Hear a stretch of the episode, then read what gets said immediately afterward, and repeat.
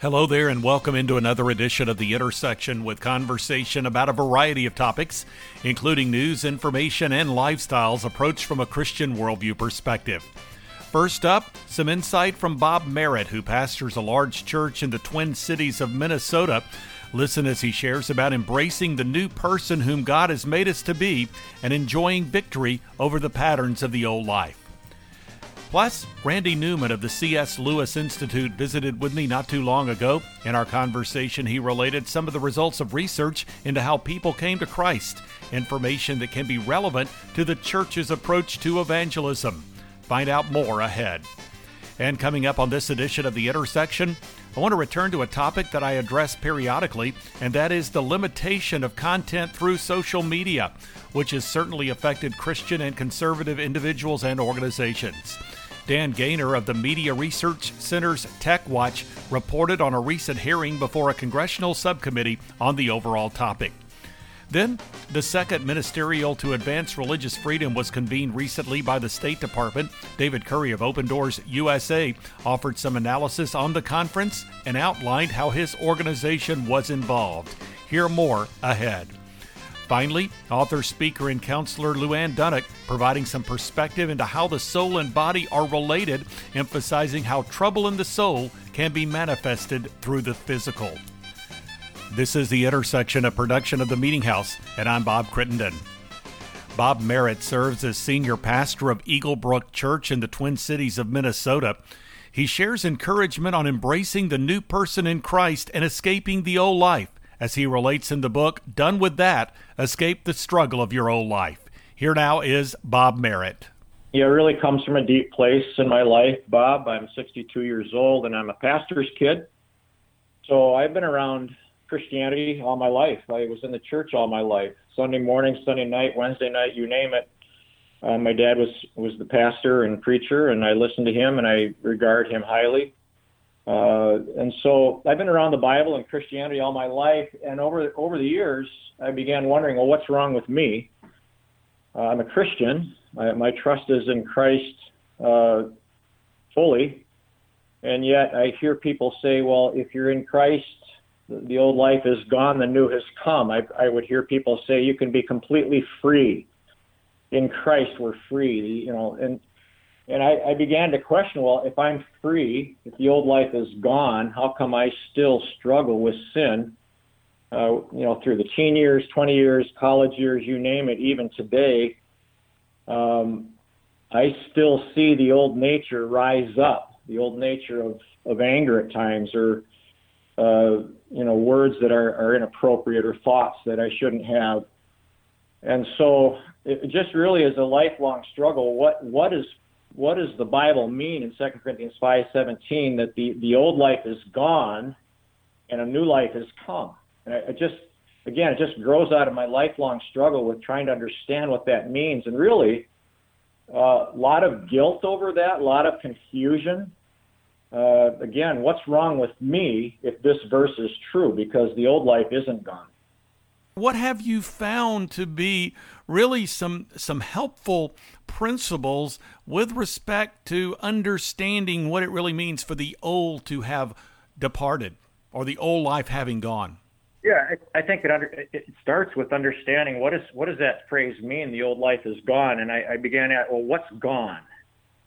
And so, you know, I, I talk about at least three different things that are gone. You know, Ephesians 2 says you are no longer separated from God. You are now in his family. So separation from God is gone because of Christ. That's gone. I'm now in his family no matter what, no matter if I'm a sinner or not. If I if my faith is in Christ, I'm not separated from God. I'm one of his sons. If you're a woman, a daughter in Christ. Uh, the penalty for sin is gone. Uh, you know, Christ uh, by, on the work of the cross took took every sin of mine, past, present, and future.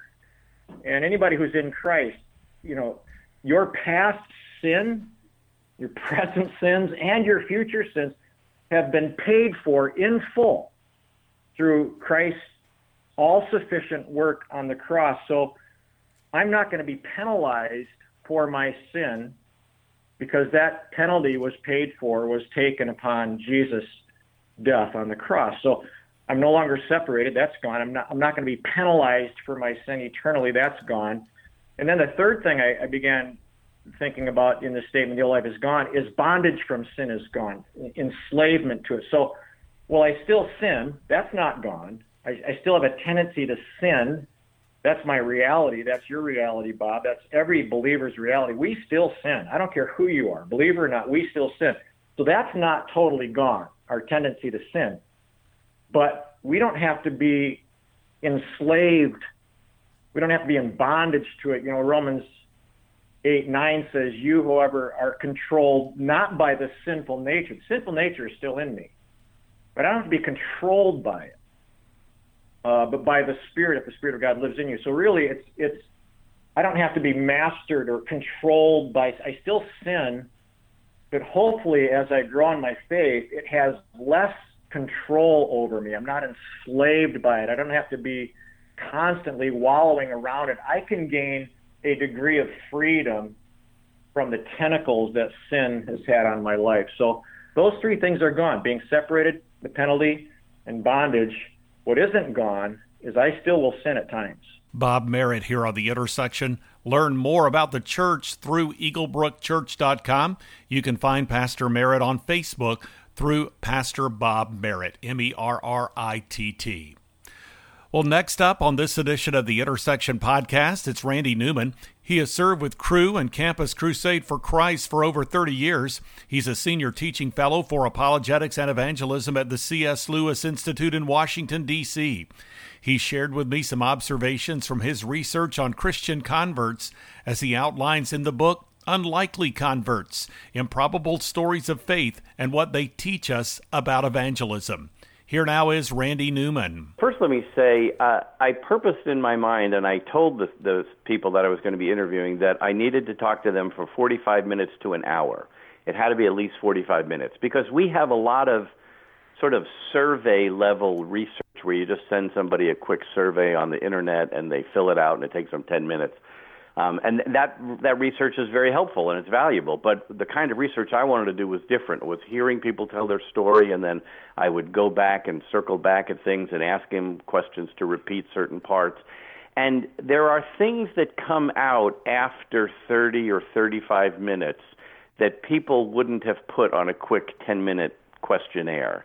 And there are things that people realize about their story that they didn't realize before. I mean, it was amazing to me how many times around 35 minutes or so I would say, Now you said this and you also said this. How do, how do those fit together? And they would go, Oh, I never saw that connection. Oh my goodness. Yeah. You know, I just remembered somebody who was really important in the story and I left them out. And um, it, it was really beautiful to see that things came to the surface after time.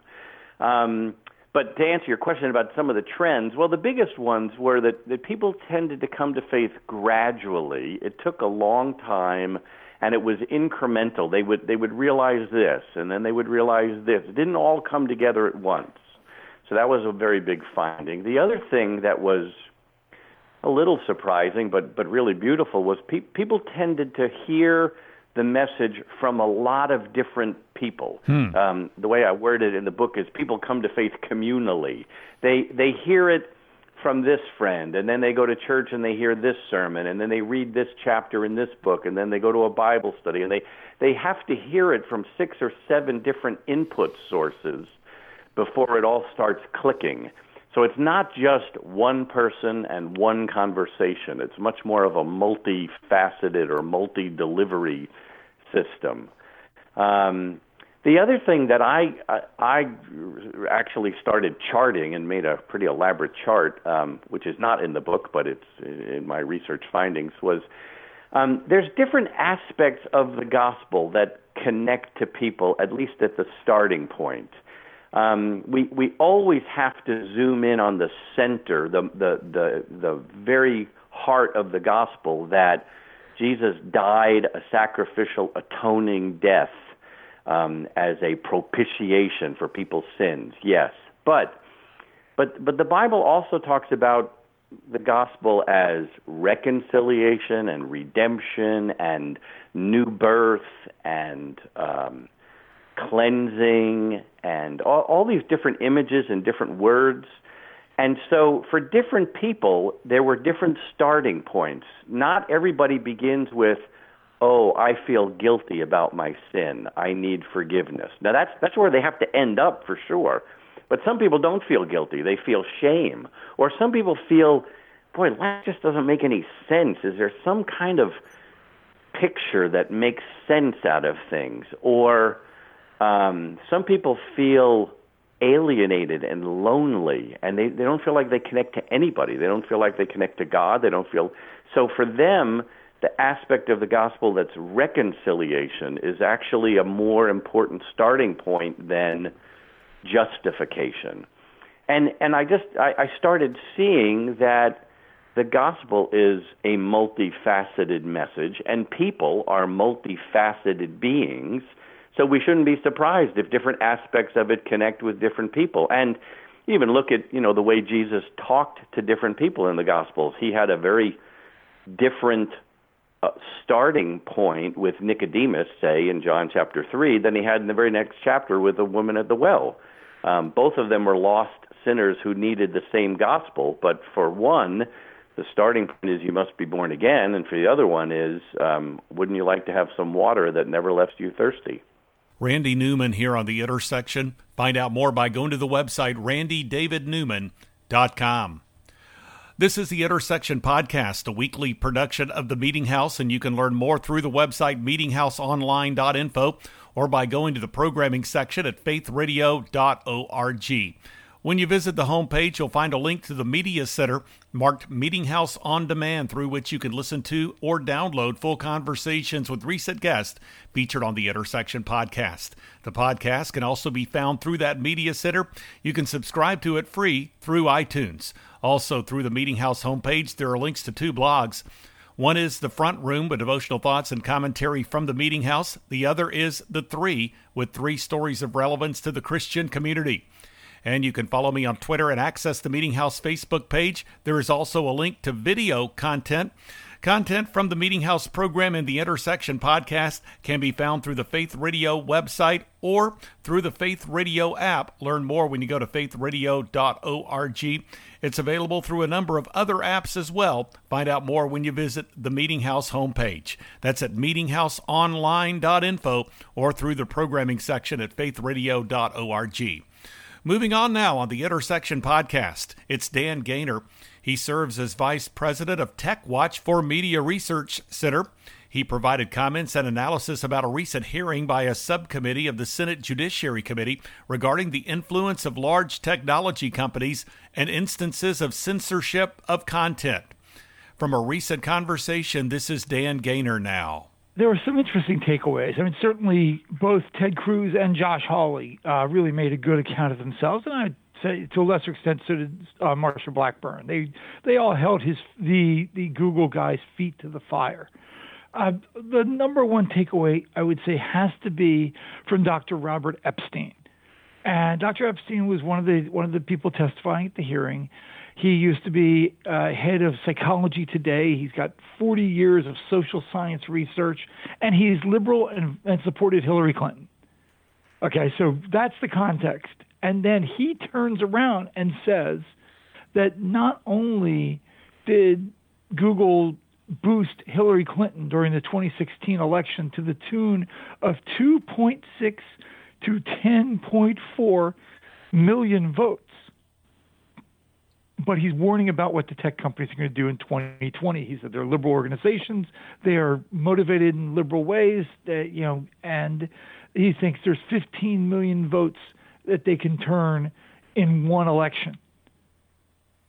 Think about that 15 million votes, you can turn the entire country red or blue, depending on your interests. Well, you know what hmm. color they want to turn it. Because the tech companies are staffed by liberal people.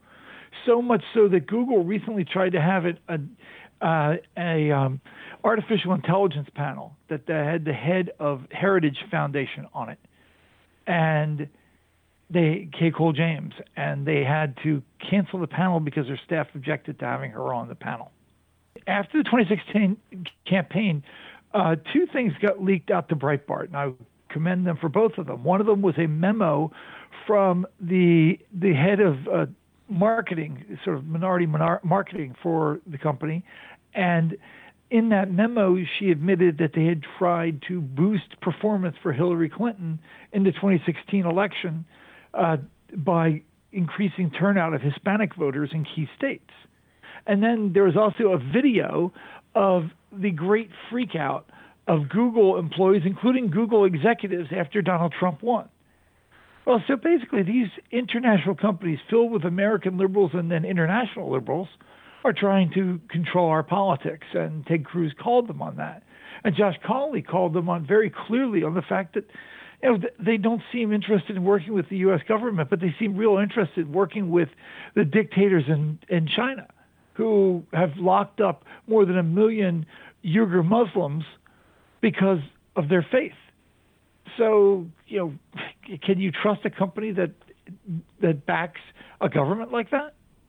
you know, there are those that would say these types of discussion might lead to further discussion or at least uh, consideration of more government control of the internet. Is that where we are heading? If it is, that also is problematic, isn't it? Well, we're definitely heading toward more government control because that's what, because not only do the other countries want it, these social media companies want it because they want it because they they realize they're being asked to do things that they're that are beyond their capabilities. Decide what speech stays and what speech do, goes, and then they're also want to set up rules because they set up rules, then competitors can't come in and and defeat them. So if they if they set up really expensive processes, then nobody can afford to do it until they they, they own the marketplace. So what they're trying to do is what uh, people will recognize this term, if, depending on your economic training, regulatory capture, where you instead of the regulations being used to hurt companies and restrict them, in fact they manipulate the way the regulations are done so that they help them keep competitors out of the out of the workplace. Hmm. So so what? Um, moving forward, what do you see transpiring or unfolding here? Well, I mean, what's what has to happen is when what we've been trying to do with the Free Speech Alliance, and there's up to 56 organizations in it right now. What we've been trying to do with the Free Speech Alliance is get conservatives singing from the same hymn book, because uh, to paraphrase Ben Franklin, if we you know if we don't hang together, we will we can we'll surely all hang separately. Yeah. And and that's and that's where we're going. We're trying to speak with one voice because if we don't speak with one voice then they will use uh, the right versus right argument. Say, see, hey, we listened to some conservatives. They said it was okay if we did this. Dan Gainor here on the intersection. The MRC website is mrc.org. Next on this edition of the intersection, it's David Curry, president and CEO of Open Doors USA. In our conversation, he discussed the second ministerial to advance religious freedom in Washington, D.C and commented on activities surrounding the event in which the ministry was involved.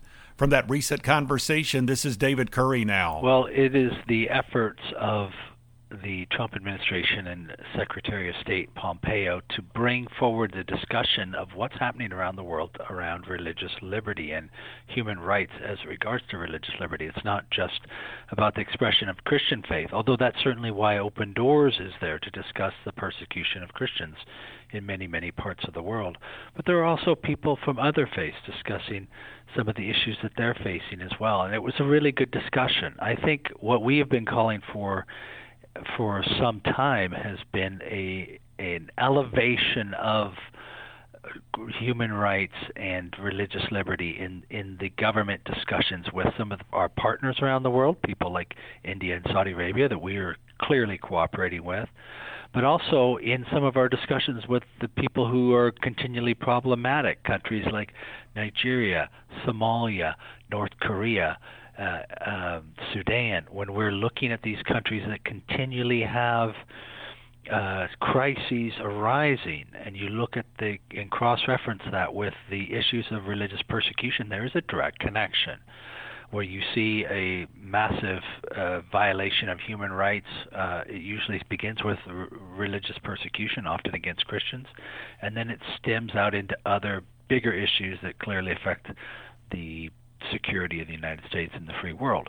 So uh, I think this is the manifestation of just finally somebody getting it right. They're talking about this issue. We're not a political group, but what we have to recognize, Republican or Democrat, when somebody steps up and is begins to handle and discuss this important human right uh, the way it should be. And when you talk about this overall conference, who generally attends, or are, are they representatives of various countries, uh, state leaders, civic leaders, persecution groups, or, or maybe all of the above? Yes, I, there there were some civic leaders, which I I'm sort of categorized in that people who are interested in religious liberty around the world uh, have specific interests in in particular faith groups who might be suffering. Uh, the majority certainly is people within the State Department and foreign secretaries in the offices of foreign secretaries around the world. So there were something less than a hundred uh, countries that were represented. And there's a discussion at the governmental level, at the civil level, of what this means and how to resolve it, and what role should faith play in secular societies and elsewhere. Um, and what role does it need to play if you consider human rights? And then really talking about some of the hard issues. So I think it was a cross population uh, that really got down to discuss a few things, and hopefully what will result from it is that some of these governments are going to begin to enforce laws that may already be on the books to allow their citizens more religious freedom. Uh, begin to put together alliances where we could push forward this human right, and I think it's going to. I think it could be a very positive thing. I know the vice president, in his comments, mentioned open doors, identifying North Korea as the worst persecutor of Christians for the last 18 years. So, what did you find was being said or addressed with respect to North Korea? Well, there seemed to be a recognition that I had not heard before that the State Department was willing to bring up religious freedom in their discussions with North Korea. Now, where that fits in the scenario, they weren't clear, but it seemed to be a recognition on behalf of pretty much everybody speaking there that that this was a major point of concern in their nuclear discussions and really really understanding that the, the discussions with North Korea aren't limited to nuclear discussions, but just what what would it take for them to be uh, normalized uh, to have normalized relationships with the Western world, the kinds of human rights that people come to expect, and and how we could help them and their citizens move towards that that eventual uh, preferred result. I did have a chance then afterwards to have a few minutes with the vice president to hear his concerns, and I can tell you he's he's he's very much concerned about what's happening in India, what's happening in in North Korea as regards to the persecution of Christians and other minorities. So I was, you know, encouraged by his his uh, certainly his knowledge on the subject was was extensive, and and his personal interest. David Curry here on the intersection. The ministry's website is opendoorsusa.org. Finally, on this edition of the Intersection podcast, author, speaker, and counselor Lou Ann Dunnuck she shared with me recently the connection between turmoil of the soul and physical manifestations, about which she relates in the book Soul Mend Discover Spiritual and Emotional Health. Here now is Lou Ann Dunnuck. About 25 years ago, I was what we call agoraphobic, which means that I did not leave my house. Mm. I had so much fear, even just to go to church, to go to the grocery store. And here I was a Christian here I was reading my scriptures, praying, doing everything I knew to do, and yet I was so stuck. And honestly, the Lord has been very gracious because it's like an onion peeling back layer by layer, root by root. But I talk about in the book three sources of negative thought. And where we get our negative thinking comes from one, either past trauma or abuses, two, generational patterns of thought, or three, what I like to call demonically inspired thought. And I had all three working against me that contributed to that condition.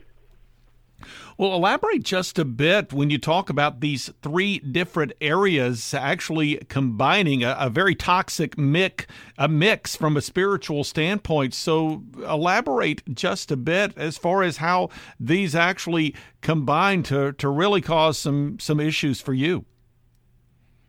Absolutely, absolutely. So, my background, I grew up in a household of fear. My mom was married to somebody who was very abusive to her and would have a gun. And so I learned from an early age that fear was something that was daily with me.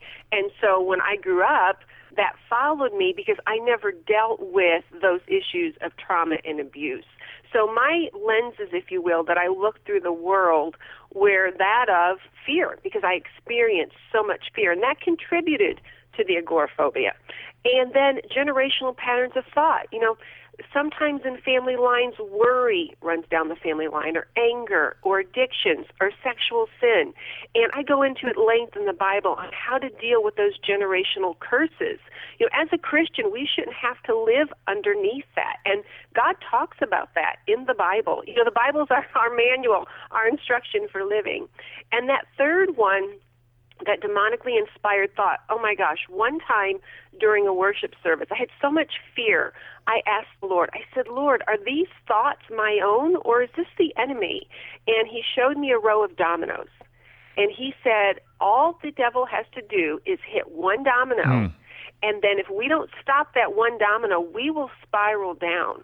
So that contributed to the fear too. But let me just say that there is hope. Yes. And that there is a way out and that if you stick close with the Lord and you seek some, you know, biblical counseling, there is a way out of this. In fact, I went back to school and I thought, I want to help other people because right. I know what it's like to be in bondage. And you were diagnosed, as I understand it, with severe adrenal fatigue. And so there's that physical yes. manifestation there. So, and again, just to, to get you to share a little bit more about your journey. How is it that you was it sure. just did you come to a point where you just said I'm tired of of feeling this way, I'm tired of struggling it? Was it was it the physical manifestation that really became kind of the the trigger or the catalyst to perhaps get some help in dealing with this? Sure. Well, scripture is very clear that you know as the mind thinks so the body follows and there's a lot of scriptures to support that and what happened to me after about 10 years of living in a lot of fear I became I got diagnosed with something called adrenal fatigue. And what adrenal fatigue is, the body for me was that the body just shut down. I didn't even have the energy to yawn. I was housebound for a year. I couldn't hardly walk from one room to the next.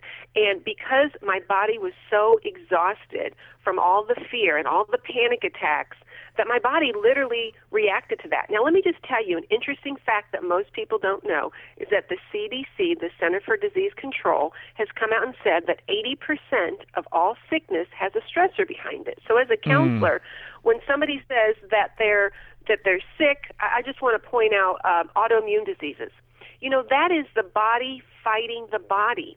And so I find, and research supports this, that people that are hard on themselves, that don't like themselves, that don't value themselves, they're warring against themselves. And guess what? That plays out. And I don't have the time in this interview. I go into it length in the book to talk about the research that supports when our mind is toxic, eventually, if we don't deal with it, our body will be toxic. Luann Dunnuck here on the intersection. Her website is Luann Dunnuck. That's D U N N U C K dot com. We're nearing the end of this week's edition of the Intersection Podcast, the weekly production of the Meeting House. Find out more when you go to the programming section at faithradio.org or visit meetinghouseonline.info. You'll find a link to the Media Center where you can listen to or download full conversations with recent guests featured on the Intersection Podcast. You can also find the podcast in the Media Center. It's also available through iTunes. Two blogs are accessible through that homepage. One is The Three, with three stories of relevance to the Christian community. The other is The Front Room, with devotional thoughts and commentary from the Meeting House. Plus, you can follow me on Twitter at Access the Meeting House Facebook page, and there is a link to video content. Content from the Meeting House program and the Intersection podcast can be found through the Faith Radio website, through meetinghouseonline.info, or through the Faith Radio app. Learn about downloading it for your smartphone or tablet by visiting faithradio.org. Also, through the Meeting House homepage, you can find out about other apps through which content from the Meeting House can be found. Thanks for joining me for this edition of the Intersection Podcast. I'm Bob Crittenden.